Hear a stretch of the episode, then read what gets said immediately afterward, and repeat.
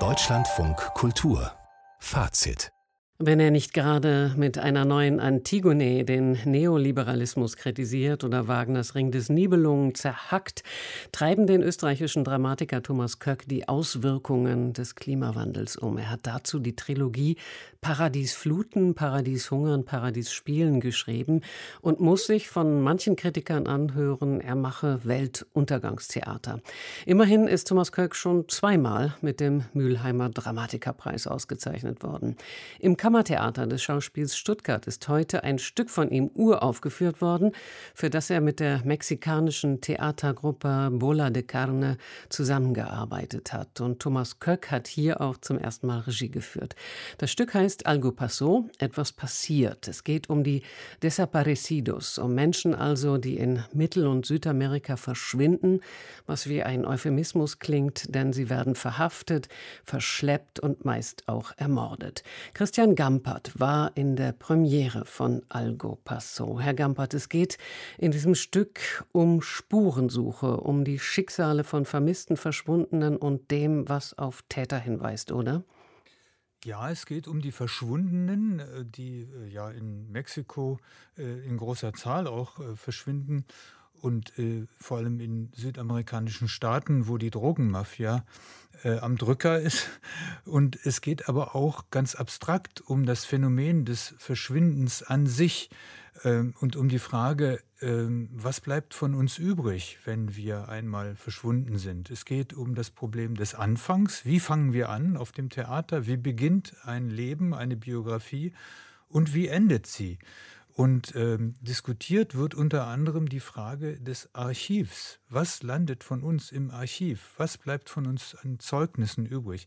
Also das ist ein Text, der einerseits politisch ist, den Thomas Köck geschrieben hat, andererseits auch äh, wirklich sich äh, philosophische Fragen stellt und dann natürlich das Problem hat, wie äh, bringe ich das aufs Theater?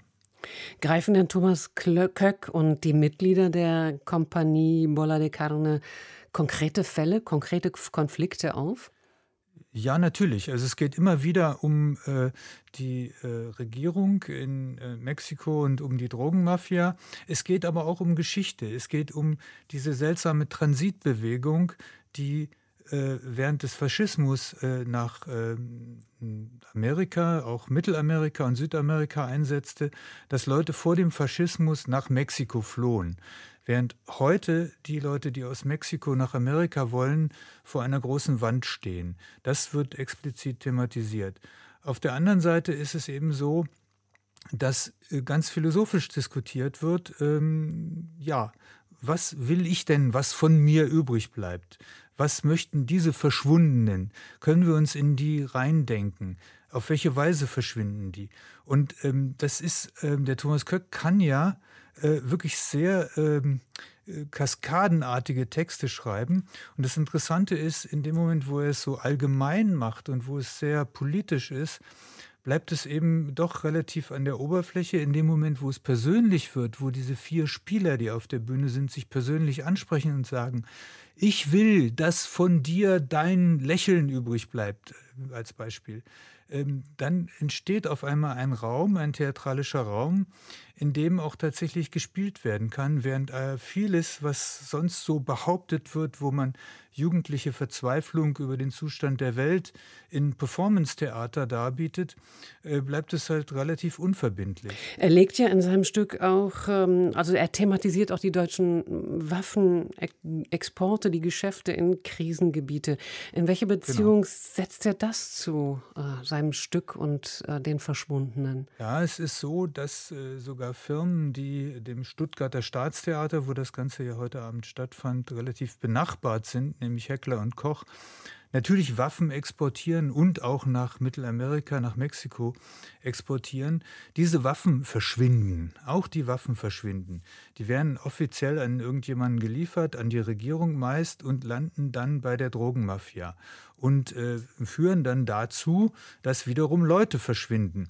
Also äh, dieses Phänomen äh, des langsamen Verschwindens ist so eine Art Übermetapher des gesamten Stücks.